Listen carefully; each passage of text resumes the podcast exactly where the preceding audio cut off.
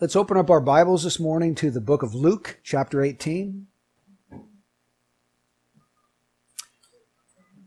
Subject for today's message is the rich young ruler.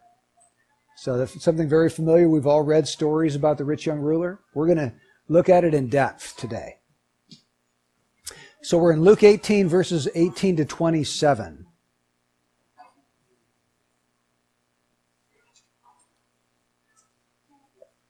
Let's ask God's blessing. Father, in the name of Jesus Christ, we come before you and pray that the Holy Spirit of God would be moving through His Word today in the hearts of people.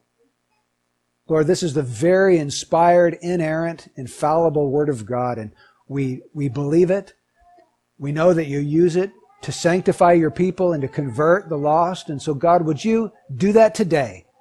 We've already prayed, made, and, and sang what what's dead, make it come to life. And Lord, would you do that through the Word of God, the power of the Word today. In Jesus' name, amen. All right, Luke 18, we're going to start reading at verse 18. A ruler questioned him, saying, Good teacher, what shall I do to inherit eternal life? And Jesus said to him, Why do you call me good? No one is good except God alone. You know the commandments. Do not commit adultery. Do not murder. Do not steal. Do not bear false witness. Honor your father and mother. And he said, Well, all these things I've kept from my youth.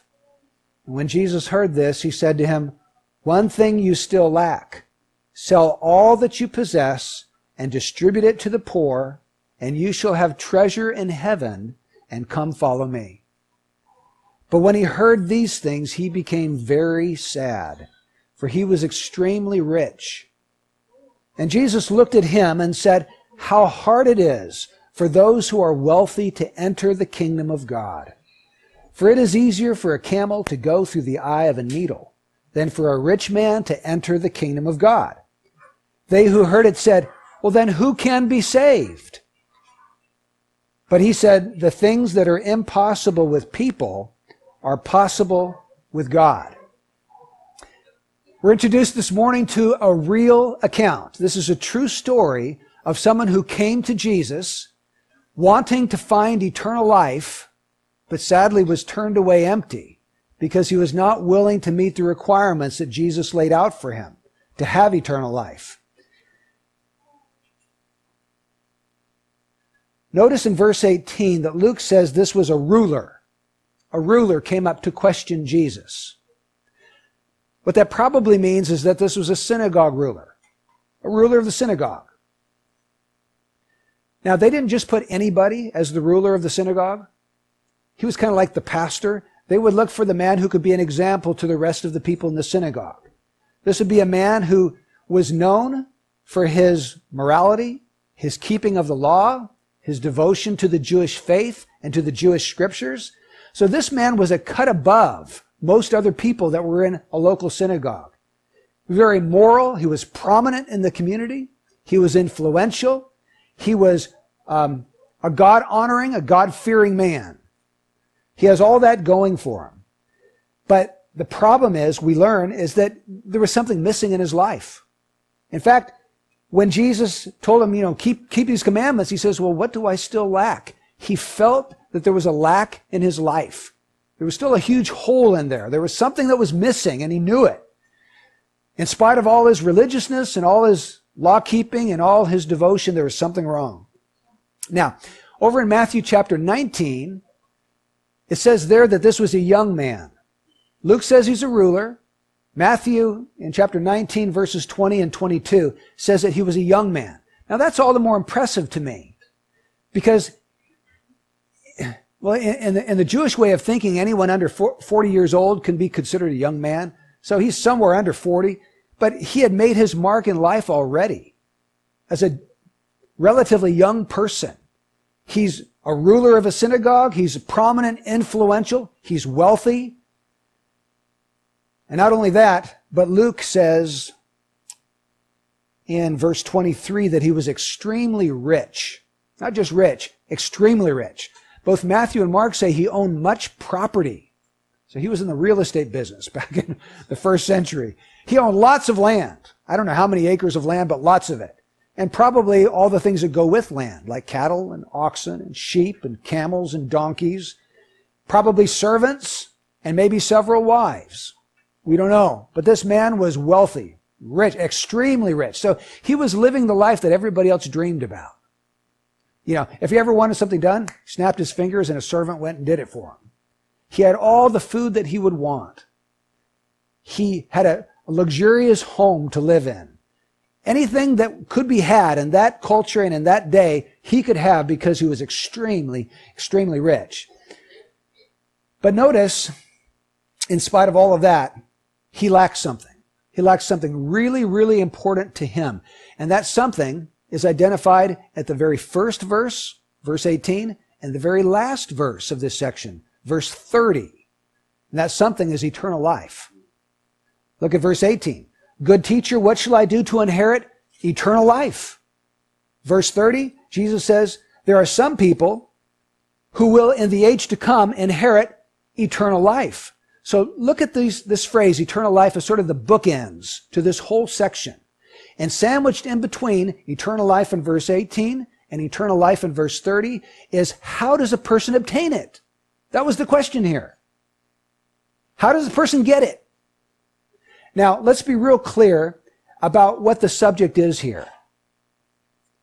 Verse 18 says it's about eternal life, but if we keep reading, verse 24, Jesus' answer to him is how hard it is for those who are wealthy to enter.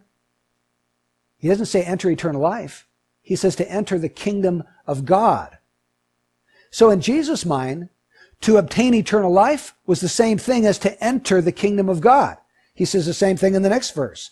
It's easier for a camel to go through the eye of a needle than for a rich man to enter the kingdom of God. Do you see a theme Back in verses 15 to 17, that was the theme back then. What kind of person can enter the kingdom of God? Luke is continuing to teach on that same theme throughout this chapter.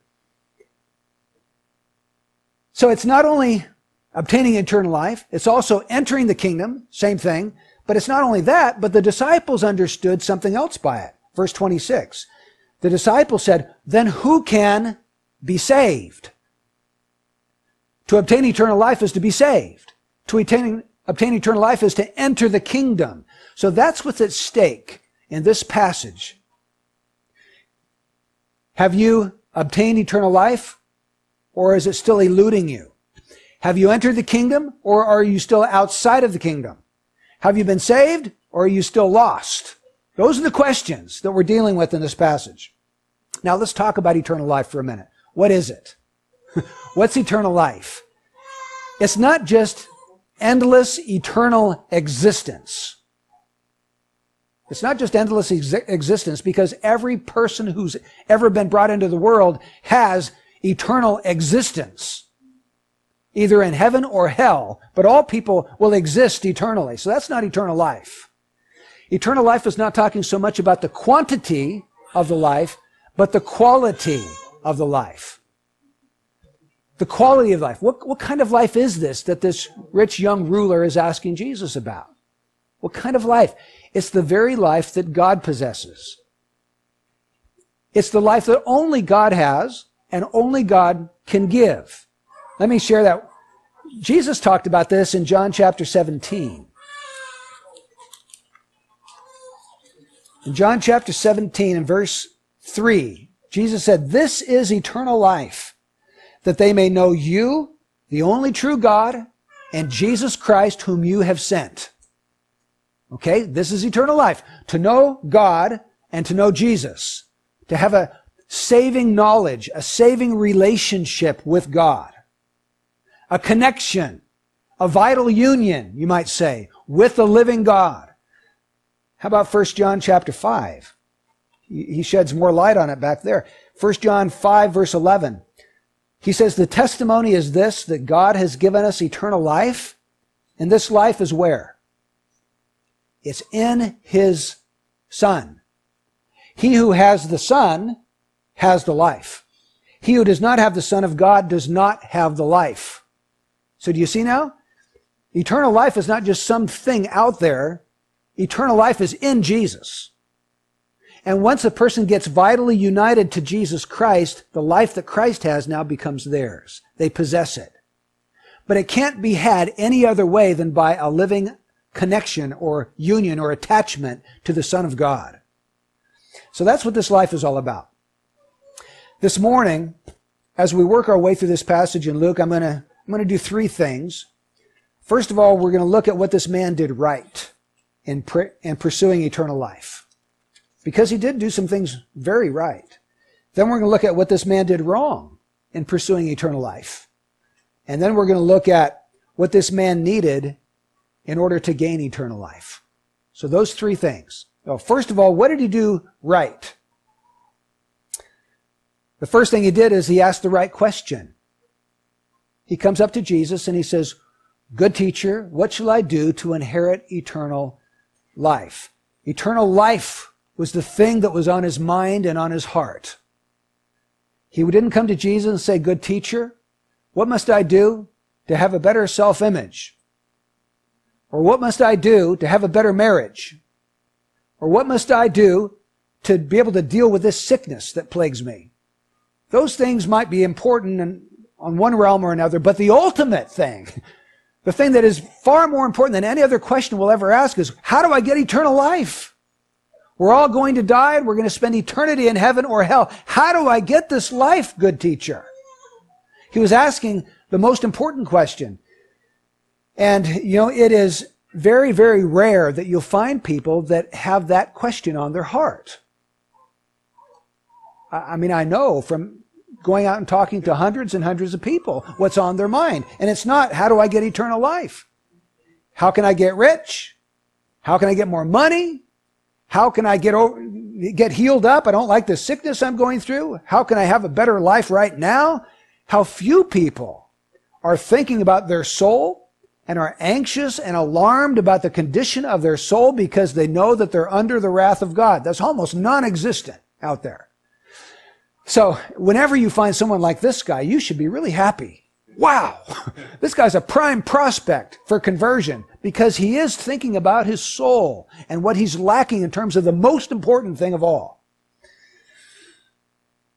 So he's doing that right. Secondly, he came to the right source. He came to the right person. He could have gone to the Jewish rabbis to ask his question. He could have gone to the high priest to ask his question. He could have gone to the Greek philosophers of his day. So what do you think? How can I get eternal life? But he doesn't. He goes to the only person on the planet that possesses eternal life and can give it. Out of the millions of people that were living at that time, he goes to the one person who's able to give eternal life. That's pretty good. Pretty good odds, wouldn't you say? So, he goes to the right source. And you know, even if someone does have a concern about their soul and does want eternal life, the problem is they usually go to the wrong source to try to find the answers. They go on the internet and Google it. How do I find eternal life? You know, or they go to some new age book or pamphlet or video, or they go to false religious systems, or they go to the cults. How many go to Jesus? The only one that has eternal life and the only one that can give it. It's rare, very rare. The third thing he did right is he came the right way. Now, it doesn't come out here in Luke, but if you turned over to Mark chapter 10, You'd read some interesting things that Luke doesn't include. Matthew doesn't include them either. It's in Mark chapter 10, verse 17. It says, As he was setting out on a journey, a man ran up to him and knelt before him and asked him, Good teacher, what shall I do to inherit eternal life? This guy ran up to Jesus.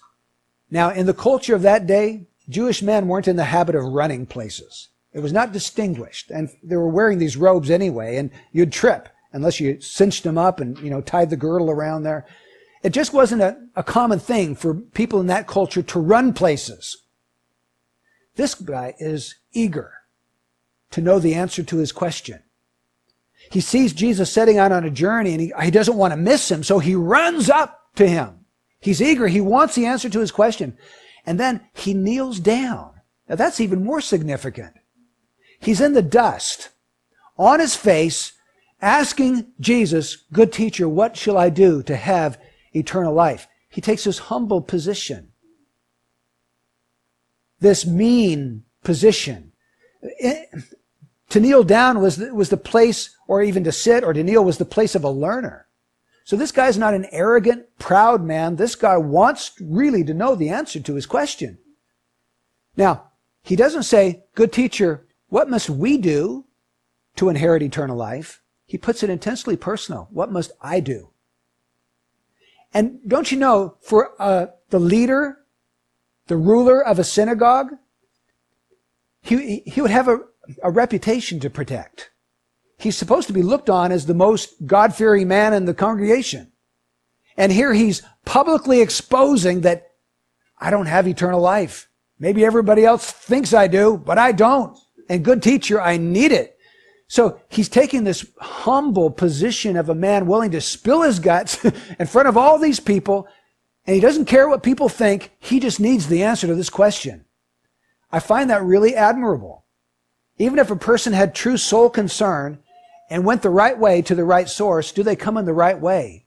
Are they diligent? Are they earnest? Are they truly seeking like this man did? Are they humble in their approach to God? Not many. So those are the things he did right. Now, what about the things he did wrong? Number one, he had an inadequate understanding of who Jesus was. It was an inadequate understanding. He comes and he says, Good teacher. What must I do to inherit eternal life? And notice that Jesus doesn't answer his question directly. He asks him a question right back. Instead of answering his question, he says, Why do you call me good? There's no one good except God alone. Now, why would Jesus take that little detour? It's got to be significant. He wouldn't do it if there was no reason behind him asking the question. And I think a lot of people get tripped up with a, a misunderstanding at this point because they think that he, Jesus is saying something like, well, why do you call me good? There's no one good but God alone. In other words, I'm not God. Only God's good. You shouldn't be calling me good. You got the wrong impression of who I am. Now, why would we say that can't be what Jesus meant? because over and over he affirmed his deity to other people. He can't be undoing everything else he does through the rest, especially of the Gospel of John. Do you remember when Thomas said, my Lord and my God? Did Jesus say, no, no, no, I'm not your Lord and your God. Don't talk like that. Don't, that's wrong. That's blasphemy. He didn't say that. He said, blessed are those who believe without seeing. They're blessed if they believe that I'm their Lord and their God. He affirmed his deity. Before Abraham was, I am Jehovah. He said, I and the Father are one. So in other places, Jesus very clearly expresses his deity. He's not undoing that in this place. I think what's happening here, he says, why do you call me good? There's no one good except God alone. Do you know who I am? This could be a very flippant title that you're throwing out for me. Think about what you're saying. Good teacher. Do you know what that means? Do you know who you're dealing with here? Do you know who you are encountering? Who, whose presence you're in the midst of right now? There's no one good but God alone. And you're right. I am good. Put those two together. I am the very son of God. I have come from God and I'm here in your midst to tell you how you can have eternal life. So he wants him to begin thinking about who Jesus is and, and to recover from this inadequate understanding. You know, most people in the world today would say, yes, Jesus is a good teacher. Wouldn't they? Hindus believe that. Muslims believe that. The cults believe that. Everybody believes that. He's a great religious leader. They just don't believe that he's God in human flesh. And one of the things that you must understand if you are to inherit eternal life is who this Jesus is that you're dealing with. He's not Michael the archangel, as the Jehovah's Witnesses claim. He's not the spirit brother of Lucifer, as the Mormons proclaim. He's not just a man, a prophet, like the Muslims say. He's God. God, creator, Almighty God, become man. In the beginning was the Word, and the Word was God, and the Word became flesh. And the Word came down and dwelt among us. So the scripture's clear. Jesus is God among us, the second person of the Trinity. Now, the second thing he did wrong is he had too high of an, uh, an opinion of himself. Because in verse 20, Jesus said, Well, you know the commandments. Don't commit adultery. Do not murder. Do not steal. Do not bear false witness. Honor your father and your mother. And he said, All these things I've kept from my youth. Interesting.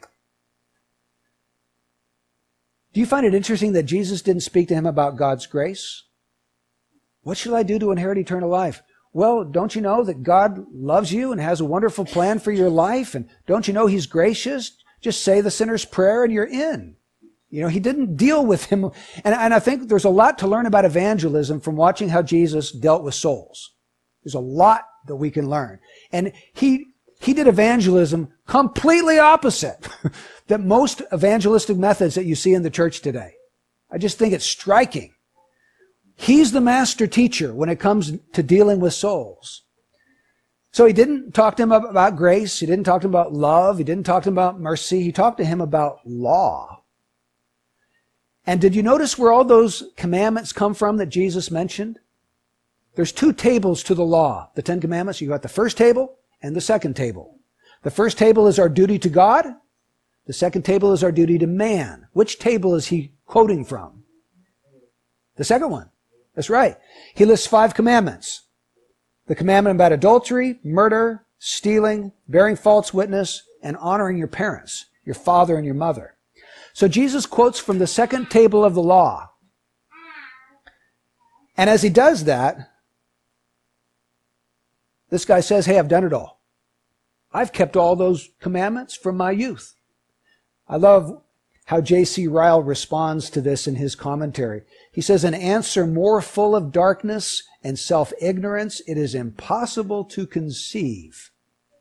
He who made it could have known nothing rightly, either about himself or God or God's law. in other words, this guy was completely self-deceived into thinking that he had always kept God's commandments. He had too high of an opinion of himself. Oh, sure, I've kept them all. This vaunted, exalted opinion of how well he had always kept God's law. So Jesus is going to have to drag this guy down. He's going to have to humble him if he's ever going to become a possessor of eternal life. In this proud, arrogant spirit, there's no way that he can ever be saved. And so Jesus deals with him not with grace, but with law. And even law doesn't work with this guy. And I, I, think this guy was sincere. I think he really believed that he'd always kept God's law, but he was sincerely mistaken. Another thing that was wrong is he had too low of an opinion of God's law, too high an opinion of himself, and too low an opinion of God's law. He thought that the law was something that was very possible for anyone to go out and achieve and keep as long as you just tried hard enough. He didn't understand the strictness and the spirituality of God's law. Spirituality. He didn't understand that the law didn't simply condemn adultery, but it also condemned lust. It didn't just condemn murder, it condemns anger without a cause.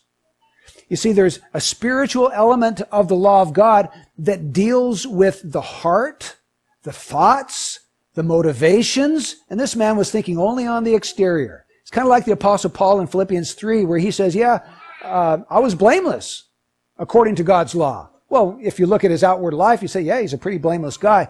But he says in Romans chapter 7 that when he, the commandment about not coveting came to him, it slew him and killed him.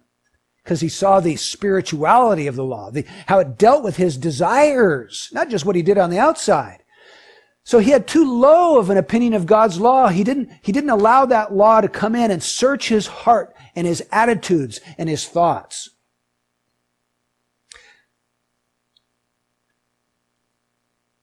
Number four, he was unwilling to give up his riches.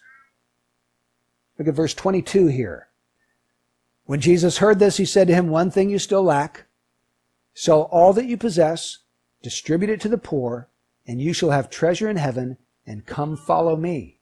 But when he had heard these things, he became very sad, for he was extremely rich. Jesus brought this guy to a crisis point. He said, You want eternal life? Okay. Give up everything you have. There's a crisis. He either has to do it and gain eternal life, or not do it and be excluded from eternal life. Jesus brought this guy to an impossible crisis in his life. You know, evangelism should bring people to a crisis. It should bring them to a place where they feel, I, I, I can't do it. That's what Jesus did here. So he's unsuccessful using the second table of the law, so he brings them to the first table of the law. The very first commandment is what? You shall have no other gods before me. What was this man's God? His money. So Jesus, in order to expose the fact that he had a desperate need, exposes him to the first table, the very first commandment. You shall have no other gods before me. He, he's saying, money has your heart. You are in its grip. If you are to follow me, you have to be freed from that. You have to be willing to let go of that to follow me. And that's not all. You know, over in Matthew it says, and you shall love your neighbor as yourself. It's one of the, the commandments that Jesus brought up. So to love your neighbor is to love yourself is really to summarize the second table of the law.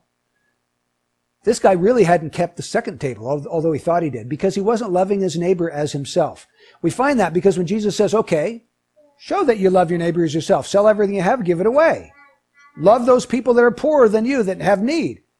He wouldn't do that. So not only was money his God, and he broken the first commandment, but he didn't love his neighbor as himself, and he broken the second table of the law. He, he stood condemned in the sight of God, even though he thought he was righteous and holy before he met Jesus. but Jesus is doing heart surgery, isn't he? He's getting down into the soul. He's exposing the idols that are in his heart so that he will look someplace else other than himself. He'll look outside of himself to find salvation. And that's what Jesus is doing. Let me show you that passage over in Romans chapter 7. Just want to read to you one verse there, verse 9. This is Paul. He says, I was once alive apart from the law. But when the commandment came, sin became alive and I died. Okay? I was once alive apart from the law. What does that mean? He thought he was great. He thought that in and of himself he was fine with God because he was such a righteous person. He was alive. But when the commandment came, God's law came into his life, when that commandment came into his life with force and power, he says, sin became alive. I saw my sin. I really saw it. And I died. I died to any hope of self-salvation. I died to any hope that I could justify myself by law keeping. That went away. I was destroyed in the presence of God because I saw myself as undone. Isn't that what happened in Isaiah chapter 6? When Isaiah, yeah, Isaiah had this vision of God high and lifted up and exalted. The train of his robe filled the temple. He said, I am undone. I'm a man of unclean lips. I dwell amongst a people of unclean lips. As soon as he saw God in his holiness, holy, holy, holy is the Lord God of hosts, he says, I'm, I'm sinful. I'm undone. And then the, the, angel brought to him this lip, this coal and touched his lips where he said he had been sinning. He knew he needed atonement. He needed to be purified from his unclean lips. That's what happens when the commandment comes. So there is a place for bringing God's holy law and evangelism, not to save people, but to unsave them, to get them to the point where they see they need to be saved. So that is exactly true. This man had an inadequate understanding of who Jesus was. He had too high of an opinion of himself. He had too low of an opinion of God's law. He was unwilling to give up his riches. And finally, and I think most importantly, he was unwilling to follow Christ. Most of the time when we read this story, we put all of the emphasis on selling his possessions and giving them to the poor. At least that's how I've always read this story. That's where the real emphasis lies. I, I think that's a mistake. After having re- read this again and again and prayed about it, I think the real emphasis here is not sell all your possessions. It's come follow me. Think about that. Where is eternal life found? Jesus, right? The, the question is, how can I have eternal life? Follow me. Attach yourself to me. Believe in me. Unite yourself to me. If you'll do that, you'll have eternal life. Now, why did he tell him to sell his possessions then? If you can have it by following Jesus. Well, I, I liken it to a little boy. Let's say a four or five year old little boy. And he's got his hands full of candy. It's just after Halloween. He's got all this great candy. He's just M&Ms and lollipops. And this, this guy comes up to him and says, I've got a present for you today. It's some money. I've got 10 $100 bills. Here you go. And the little boy looks at the money and looks at his candy and he says, no way am I letting go of this candy. If I take that money, I'm going to have to turn loose of my candy. And you see, for the rich young ruler, Jesus was like the money, but he couldn't estimate the value of that money. He had no categories for estimating the worth, the beauty and glory of Christ.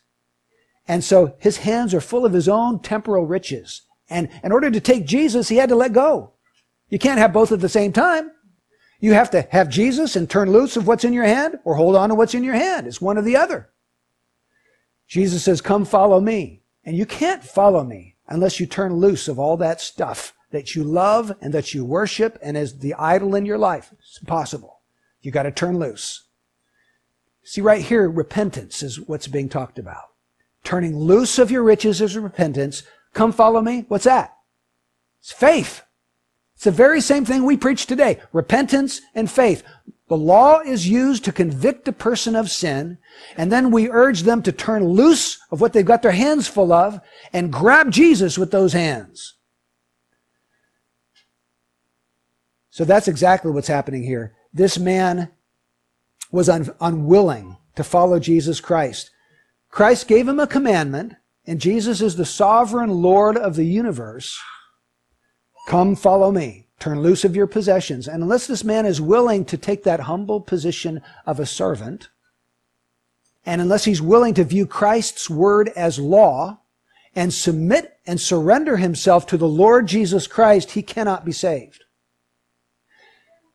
And Jesus doesn't run after this guy and say, wait, wait, wait, don't go away. I, I really didn't mean it. You can still be a Christian and have your riches too.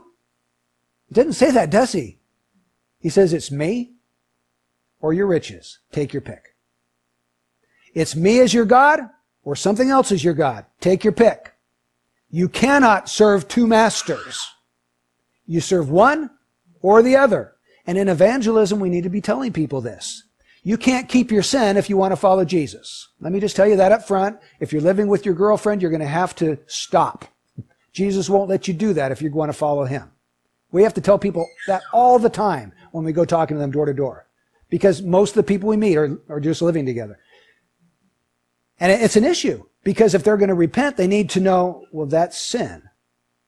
Jesus won't allow you to go on living that way. Are you prepared? Are you like the man who counts up, um, the king who counts up the people that he has in his army to see whether he can do battle against the other man? Do you, do you make preparation? Are, are you, are you really prepared to go all the way with this? I think we really should have people search their heart. How badly do you want eternal life? Jesus didn't preach an easy believism gospel. You see that from this story? There's nothing easy about how he dealt with souls. It was impossible the way he dealt with souls. Absolutely impossible. Now, let's go to the third issue. What did this man need in order to gain eternal life? And this is crucial. Look at verse 24. Jesus looked at him and said, How hard it is for those who are wealthy to enter the kingdom of God. Well, how hard, Jesus? How hard do you really think it is for a rich man to enter the kingdom of God? He explains it in the next verse.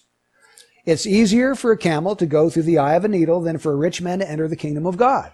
Now, I've heard people say that means that there was this gate in Jerusalem called uh, the Needle's Eye or something like that. And a camel had a real hard time getting through this gate because it was so difficult. He had to get down on his knees and he had to take the pack off of its back. And if with great difficulty, he could squeeze through the gate. The only problem is no one has been ever to, ever, to substantiate that there was ever a gate called the Needle's Eye in Jerusalem. And even if they did, it would contradict the next verse where Jesus says, with men, it is impossible. It's not impossible for a camel to go through that gate that you've all heard about. It's possible. It's just hard. So Jesus, how hard is it for a rich man to get into heaven? It is so hard that there's nothing he can do to get into heaven. It is impossible. It's not just hard. He can't do it. He can't do it. In and of himself, it's impossible for that guy, that rich man, to get into heaven. Okay, Jesus, well, is that just rich people that it's impossible to get into heaven and be saved? No, because the next verse, he says the things that are impossible, not with rich people, with who? People. All people. Let that sink in.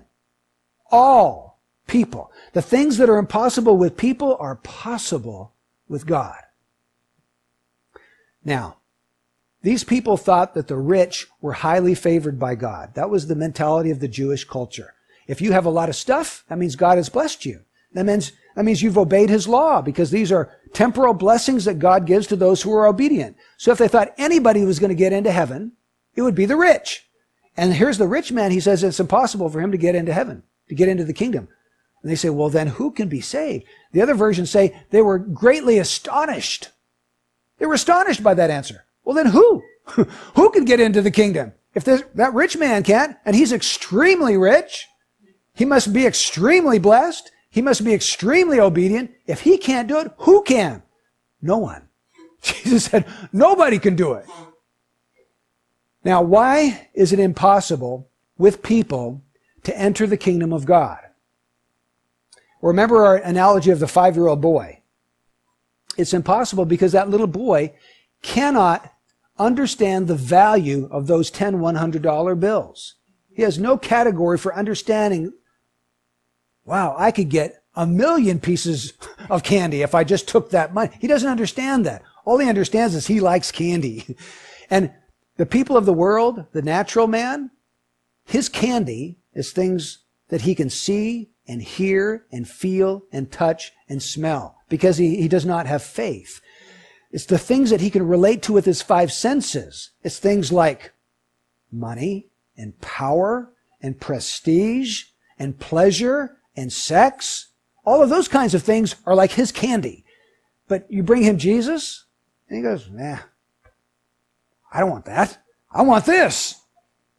Something's got to change within his heart to where he starts to see the beauty and value of Christ, or he will never be saved. He'll never change in his candy for the thousand dollars until he sees, oh, the thousand dollars is way better than this stupid candy. I want this. Something's got to happen where his eyes are opened, his heart is changed. The Bible calls that regeneration. It means to be born again. So instead of a little five-year-old boy, all of a sudden you're, a, you're a, a teenager and you understand what that money can do for you. Let me show you some scripture that'll help you see this. 1 Corinthians chapter 2. Verse 14. Now, you understand what a natural man is. That's a man without the Holy Spirit. Paul says, but a natural man does not accept the things of the Spirit of God for their foolishness to him, and he cannot understand them because they're spiritually appraised. Did you hear that word? He cannot? It's not that it's just hard for him to do. He can't. He cannot understand spiritual things because they're spiritually appraised. Now, we understand what an appraiser is, right? If you have a home and you want to know what it's worth, you call up the appraiser. He goes out to your house. He looks around. And then he looks on the internet and he sees how many other houses about your size are selling around here. How much are they being sold for? And he, he puts a value to your home. Here it says, the things of the Spirit of God are spiritually appraised. They're spiritually valued. If you're a natural man, you don't value them. You don't see the value of them. But if you've been born again, you start to see. The eyes of your heart are open to see the beauty and the worth and the value of God and the things of God and the kingdom of God and salvation and everlasting life, and they become precious to you. Over in Peter it says, To you who believe, he is precious. Precious. Precious. So that's what's got to happen. The natural man doesn't accept the things of the Spirit of God because they're foolishness. It's just like little boy saying, why do I want that green paper? Look at the candy I've got in my hands. Right? It's foolishness for me to give up all this good stuff for that paper. Who wants the paper? okay, let's look at another one. Jesus said to Nicodemus in John chapter 3, unless you are born again, you cannot what? See. See. If he can't see the kingdom unless he's born again, what, is that, what does that tell us that he is right now? Blind. His eyes are closed. He can't see. That's why in Acts 16, 14 it says the Lord opened up the heart of Lydia to respond to the things spoken of by Paul. Her heart was closed. God had to open it up. He had to pry it open so the grace of God could flood in. There was something closed about her heart. There's something blinded about her eyes. This had to change or she would never be saved. Do you see this? Let's look at another one. I love this text. 2 Corinthians chapter 4. We're going to look at two verses here that really help us at this point. 2 Corinthians 4 verse 4. Well, I'll start in, in verse 3 here.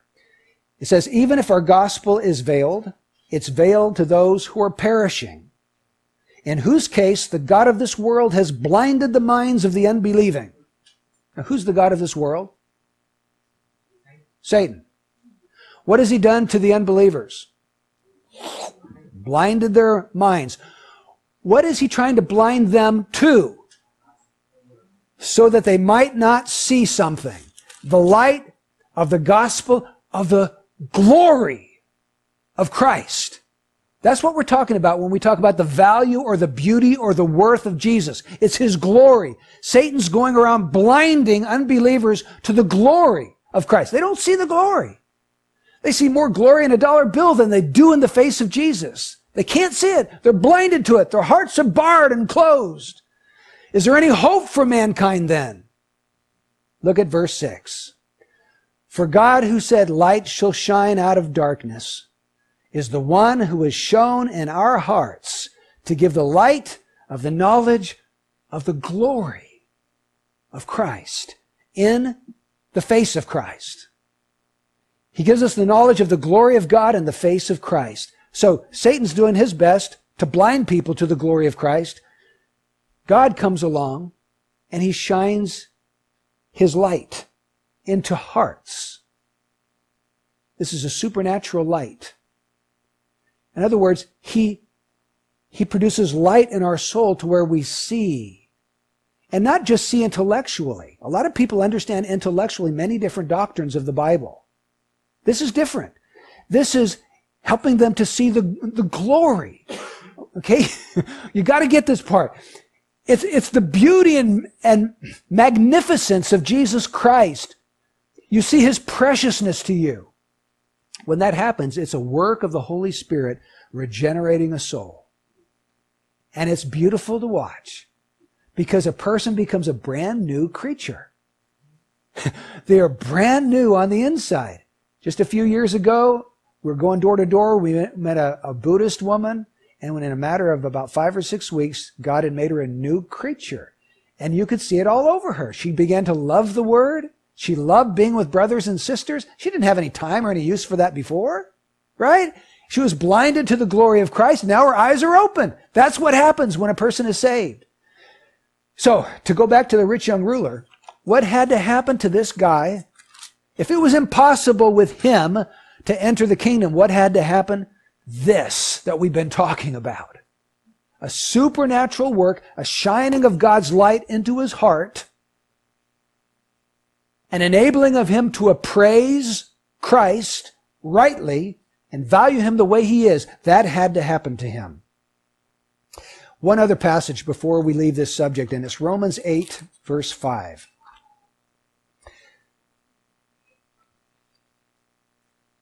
For those who are according to the flesh, now that's just a description of a lost person.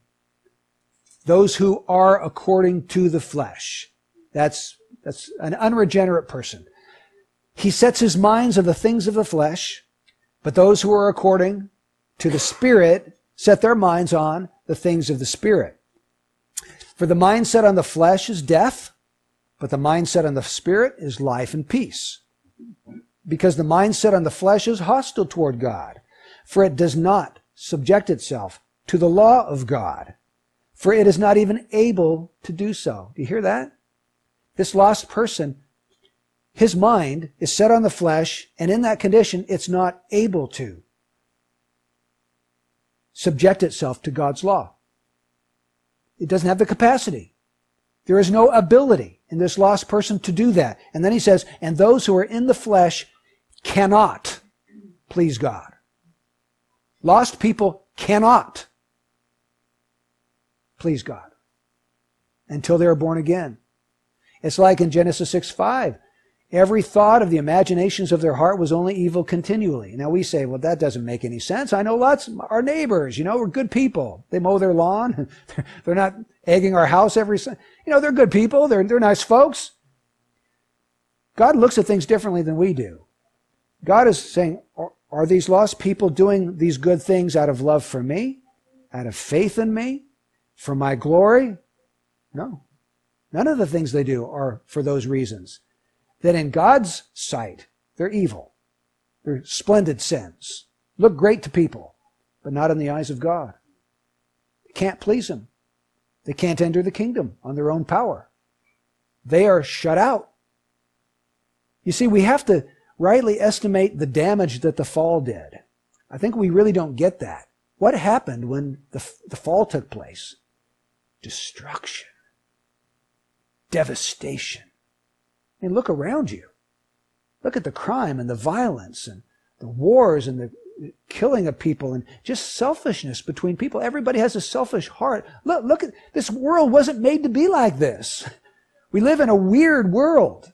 It's not the way God originally made it. It's been corrupted and defaced and fallen and it's polluted. The whole thing is crazy. If we truly understood the devastation that the fall brought into the world, we would get this. That's why it's impossible with people to enter the kingdom. They're helpless. Romans 5 tells us the lost person is helpless.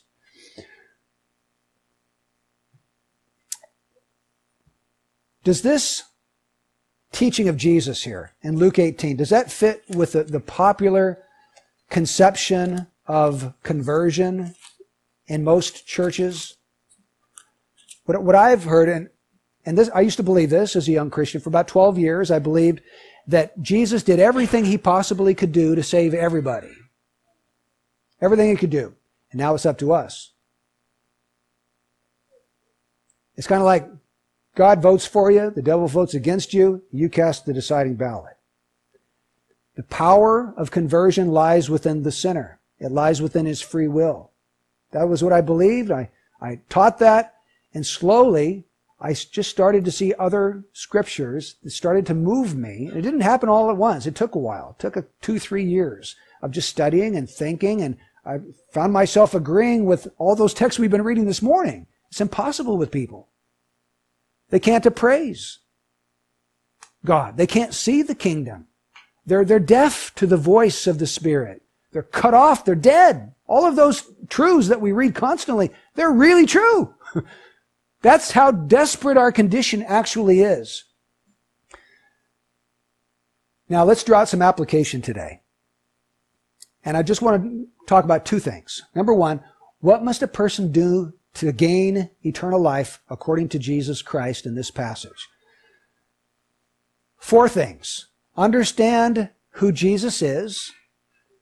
They need to understand the Jesus of the Bible. Not a false Christ, the true Christ, the Lord of glory. They've got to know that. Two, they've got to understand their own sin. That's why Jesus presses him and takes him to the law. He's got to see himself as a violator of God's law, as undone and sinful and condemned. Number three, he's got to surrender to Christ. If you remain adamantly opposed to Christ, but just want to sort of add him for fire insurance, it won't work. I don't want to go to hell, so yeah, I'll accept Jesus. Well, you might as well not do anything at all. If, if you're going to remain in your opposition to and rebellion to Jesus, you're not a Christian. You haven't been converted. You see, when this regeneration thing happens, your heart changes. And it changes from a heart of rebellion to a heart of submission to Christ. And there's something that goes on in there that you desire to do the will of God. Remember the scripture we started off with this morning? It says that in Jesus' heart, he, he desired to do the will of God. He delighted in it. That same heart, remember the life that's in Jesus is in you. The same heart that was in Jesus to delight in God's will comes in you. There's a transplant. His heart whew, comes inside. The life of Jesus comes inside. Oh, and, and now you begin to want to do the will of God. And then fourthly, follow Christ. Understand the Jesus of the Bible, understand your sin, surrender to Christ, and follow Christ. Repentance, that's surrender. Follow, that's faith. So, if you are not sure whether you possess eternal life, take heed to those four aspects. Okay? Do you know who the Jesus of the Bible is? Do you know you're a sinner? I was just talking to some children yesterday, asking them, Do you guys know that you're sinners? It's important. You'll never be saved until you understand that. Three, have you ever been willing to surrender your life to Jesus? Just surrender. Put up the white flag. Hey, unconditional surrender. Number four, are you willing to follow? Become a follower of Jesus. Now, the second major area is this how should we help other people gain eternal life? Let's take our cues from Jesus Christ this morning. This guy was a prime prospect. He already believed in God. He's not an atheist. He's not an agnostic. He believes in the scriptures. He believes in judgment. He is a moral man. He believes in doing good. He spent his life trying to obey God. And he even knows that he doesn't have eternal life. He comes to Jesus humbly and earnestly, falls on his face. He's on his knees, imploring him to give him this eternal life. You say, if Jesus doesn't get this guy into the kingdom, he's a pretty bad evangelist. I mean, wow. Have you ever, has anyone ever done that to you? Run up to you, knelt in the ground and said, please tell me how I can have eternal life? It's never happened my whole life. Jesus has the greatest opportunity I can imagine of getting this guy in the kingdom. And most of our ch- churches, though, Jesus would flunk evangelism 101. Because what would we tell a person like that? In, in most evangelical churches, we would rush them into a decision as quick as we could. We would urge them to say the sinner's prayer. And then, after they said this sinner's prayer, which isn't in the Bible, folks, we would pronounce them saved. And we would tell them, you're saved now because you said the sinner's prayer. And from now on, you should never doubt whether you're saved. You should write this in the back of your Bible. On this date, I said the sinner's prayer and I became a Christian. Well, you might have, but you might not have. I've known lots and lots of people who said the sinner's prayer who were never regenerated. I've got a younger brother who did that. He died an atheist. Just because you say some prayer does not mean you're converted. This is one of the most horrible mistakes we make in the church today in our evangelism. And, and one of the worst things we do is we assure people as soon as they say the prayer that they're saved and they should never doubt it. What does that do? False assurance. People are, become self-deceived and it's our fault. We're telling them that. What should we do instead? We should wait. If you go back a couple hundred years and look at the, the like George Whitefield, Whitefield would say things like, several hundred were hopefully converted. They didn't pronounce people saved. They waited. And if they were saved, they would show it. it. How can you not show if you become a new creation? Right? So what we should do is preach the gospel, urge them to repent and believe it, and then wait to see if the Holy Spirit has done this work that we've been talking about today, this regenerating work. And if he has, it'll, it will show itself. It'll show itself in repentance, conviction of sin, love for God, love for his word, love for other people. It, you just start to see it. So, I, I think it's much better to, to take our cues from Jesus than from popular televangelists or from the four spiritual laws or four steps to peace with Christ or evangelism explosion or any decisionistic method that we've come up with today. In fact, if you go back, oh, before about 1830, you didn't find any of that stuff. This is actually very modern. It's within the last 200 years. Charles Finney was one that promoted the beginnings of this decisionistic way of trying to get people into the kingdom. Make a decision and that's all that's necessary. Well, that goes back to your will, doesn't it? The will of man, the will of a fallen man being able to enter the kingdom when Jesus said it's impossible. So we need to look for the work of the Holy Spirit. And when that work is done, we rejoice. And then we begin teaching them to observe everything that Jesus commanded. Amen.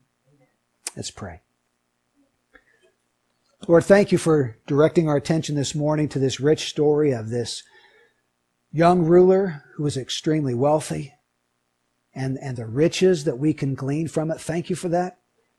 I pray that you would help us to become wise and effective at leading people into a relationship with you and to take our cues from Jesus and to look for the work of your Spirit and to exhort them to immediate repentance and faith so, Lord, please have your way in this little church that we would truly be a group of disciples that do make other disciples.